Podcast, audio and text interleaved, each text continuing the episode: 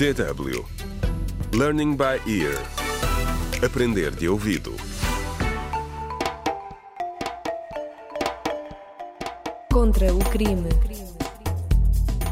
Olá, bem-vindos ao 23º episódio da radionovela Contra o crime, a nossa língua, a nossa terra.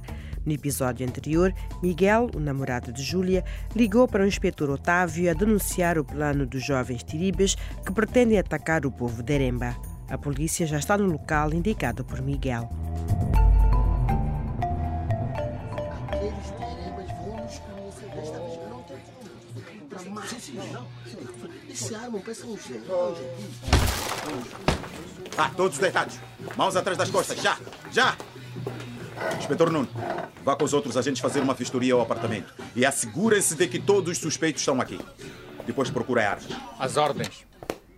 Ah, então, rapazes, o que estavam a planear? Hum? Quem é o líder? Alguém quer dizer alguma coisa? Inspetor, Faz favor. não há mais suspeitos.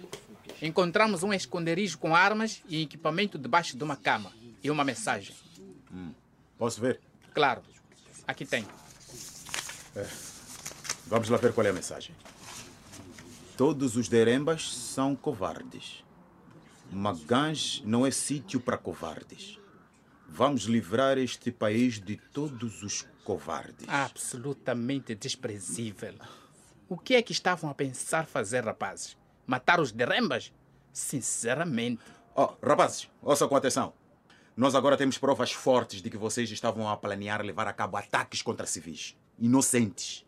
Se não querem responder às minhas perguntas, estão no vosso direito. Mas se eu estivesse no vosso lugar, começaria a falar, porque o juiz pode ser mais tolerante se colaborarem. Por isso, volto a perguntar: quem é que vos deu ordens para fazer isto? Inspetor, Diz. está a desperdiçar o seu tempo.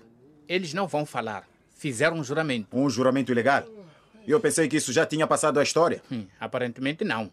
E sei quem organizou tudo. Quem foi? E como é que sabe tanto sobre este juramento? Bem, porque apenas um homem pode fazer o juramento.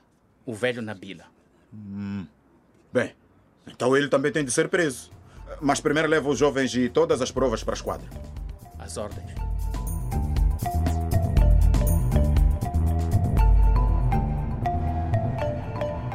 Contra o crime.